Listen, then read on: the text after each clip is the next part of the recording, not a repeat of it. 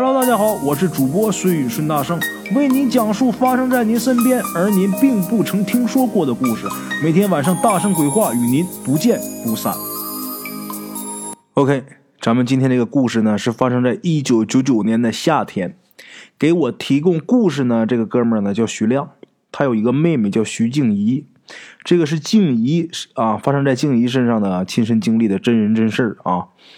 那年呢，九九年的时候。静怡啊，只有十七岁，那个时候在读技校。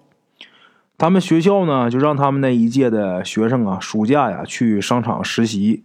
啊，技校咱们都知道啊，就类似于这个职业中专呐这种的啊。在那个商场里边啊，实习做什么呢？做售货员。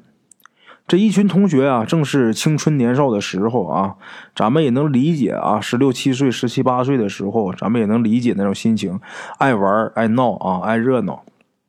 平时这一伙人呢，他们这个同学呀，上班呢也是一大群人一起，下班也是一大群人一起。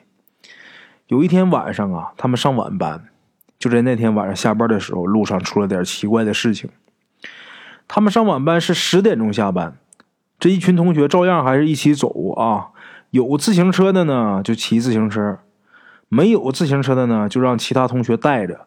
一九九九年啊，咱们应该知道，那个时候自行车是主要的交通交通工具啊。晚上的时候，公交车你末班车要没赶上，那就是骑自行车，不像现在私家车遍地都是，是吧？拿出租车招手即停啊，那个时候不行，都是骑自骑自行车。这一伙人啊。一会儿，小小同学们呢，一路上啊，说说笑笑的。那个商场啊，是在北京的一个老城区。这群孩子呢，基本上也都是住在这个皇城根各个胡同里边啊。就因为因此啊，他们对这个路很熟悉。然后啊，回家这些走的时候，他们都是抄近道走啊，就是钻一些小胡同啊。像对路熟悉的人还行，像咱们这种，我们要是对北京不不熟悉的，你钻胡同，真能把自己给钻丢了。其中有一个男同学啊，名叫张明，啊，记住这个名张明。这个张明呢是静怡的同班同学，他就属于没有自行车的这一伙人其中的一员。当时呢就被另一个男生啊带在车的后座上啊，大家能想象到这种情景啊。这伙人有的骑车的，有的坐车的，在这些小胡同里边啊，基本上也都没有路灯啊，在这些胡同里边穿梭着。车行至一个没有灯的胡同里边，大家依然是有说有笑的聊天张明啊，忽然从后座上摔下来了，坐在地上。他这一摔下来呀，虽然说天黑，但是大家都熟悉这个这里的路况，而且呢，这条路呢很平坦，没有什么沟沟坎坎啊这些东西。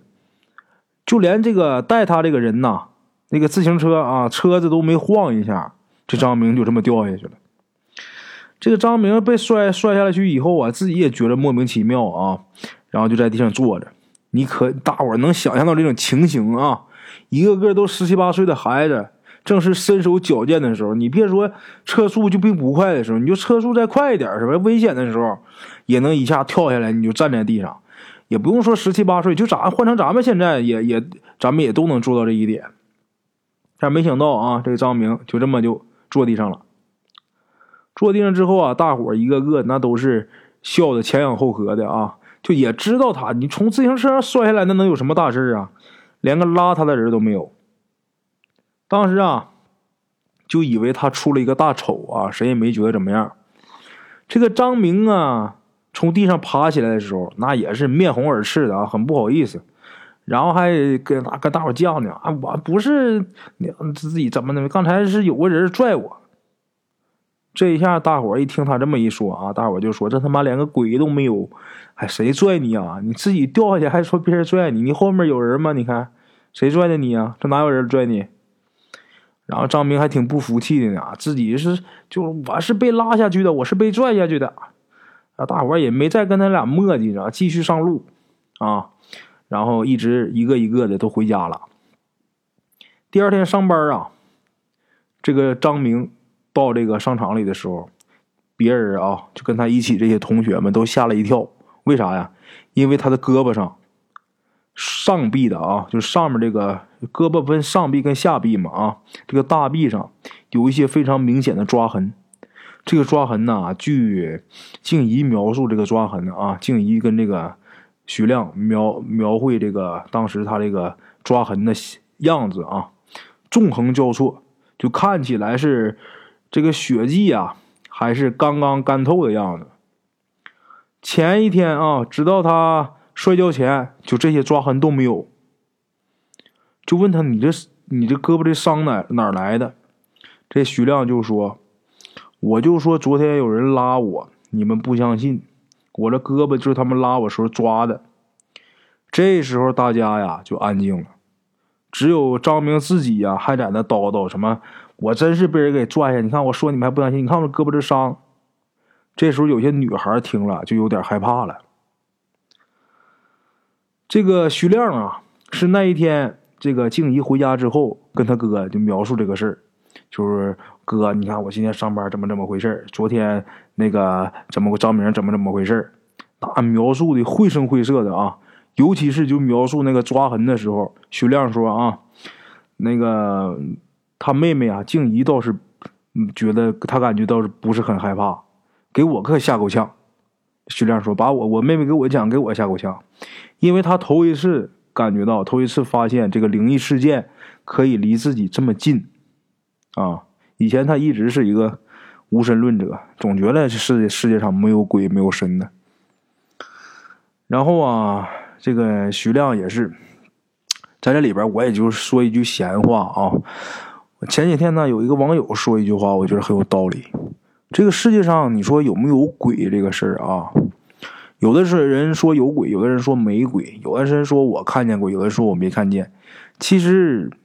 我认为这些东西还是有，还是存在的。那有的人说，那存在为什么我没见过？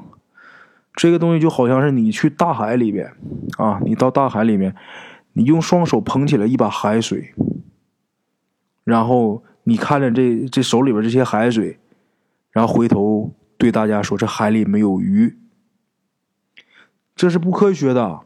你不看见不代表这东西它没有。啊，我觉得这句话说的很好啊。张明啊，当时啊，徐亮啊就觉得这个张明啊，这胳膊那个伤什么，肯定不是说什么被人拉的或者怎么样。但是他妹妹描述的啊，实在有点太吓人了。后来一想啊，这也没什么了不起的啊。他妹妹也很不在意，就说什么呀：“哎，哥，你也不用想。”我我们这个我们班这个张明啊，他就是个阴阳眼，他本身他就有阴阳眼。这徐亮一听静怡说这个事儿，还觉得挺奇怪的。什么阴阳脸？你就瞎瞎扯，哪有什么阴阳眼？他说真的，他已经不不是头一回撞到这些不干净的东西了。然后这徐亮也很好奇啊，问静怡：“那他他还看见过什么？”这静怡啊，两人就说了：“这个张明啊，咱们那个张明跟他姐姐。”张明有个姐姐，他俩都是阴阳眼。有一次啊，他俩就这姐弟俩同时看见他们家那个楼下啊，就那个去楼下倒垃圾和买东西的时候，就在他们楼下就看见有一个没有头的人走来走去。还有一次啊，他姐姐一个人下楼买东西的时候，在上楼的时候就发现楼梯里盘着一条大蛇，特别大的那种大蛇，就看着就跟那个大蟒一样。然后吓得呀，就也不敢进去了，在楼下一直叫，一直喊。他姐夫听见以后啊，就把门打开了。一出门之后啊，从楼上走到楼下，一直到外边也没看见那条大蛇。然后他姐姐那吓吓坏了呀，就说有条大蛇，有条大蛇。然后他姐夫啊，后来就挨家挨户啊，整个楼套楼道仔细的检查一遍，而且每家每户都敲门，你们家有没有那个有没有蛇跑进来？或者说你们家有没有养蛇跑出来？结果都是谁家没有，也没养啊，也没有进来，也没有跑。最后检查就是别说这楼道里边没有蛇了，每家每户屋里边没有蛇，就包括就是像蛇的这种胶皮管子啊之类的都没找着。其实啊，这个徐亮说，当时我这个妹妹啊静怡给我讲那个事儿的时候，你要说被从车上拉下来这个事儿，我还有点半信半疑。但是，就是后来他说的这个，他跟他姐姐俩都是阴阳眼那个事儿啊，又看见无头鬼呀，又看见蛇的这个事儿啊，我就不太相信，因为这件事我妹妹也是听说的，这事是真是假，咱们嗯谁也不敢确定，所以说我也就是他一说，我一听就得了，我也没当回事儿，这事儿啊就这么过去了，就是我妹妹呢，从那以后也没再提，这是徐亮的原话啊，我也就没有刻意的去记这个事儿啊，去想那个事儿。时间长了啊，那也就慢慢慢慢也就淡忘了。后来过了大约能有一个多月的时间吧，时间不是很长。那天呢，我妹妹倒班倒班她白天在家，刚好没上班啊。那天呢，我徐亮也不是因为什么也没去上班。他因为徐亮说时间太长了，一九九九年的事儿啊，时间太久了，所以说就没有记得那么清楚，只记得那天姊妹俩都没有上班。这姊妹俩在家干嘛呢？就看电视聊天呗，是吧？那时候也没有什么，不像现在啊，玩个手机呀、打游戏的，那时候也没有，就看电视聊天。那天呢，据徐亮说是下午的薄暮时分。也就是四五点钟啊，薄暮时分，我估计也就是四五点钟的样子。他们家家里边座机啊，电话响了。那时候还不像咱们现在有这个有手机啊，有这个那个的。那时候就是这个座机电话。我小时候都是啊，那手机这都这普及这才多少年？九九年那时候还没有普及呢啊，都是座机。正好这个静怡接的电话，接完电话之后，刚好这个电话也是找他的。徐亮说：“听静怡这个口气是静怡的同学打来的。”徐亮呢就坐在一旁边，就听他听他说电话。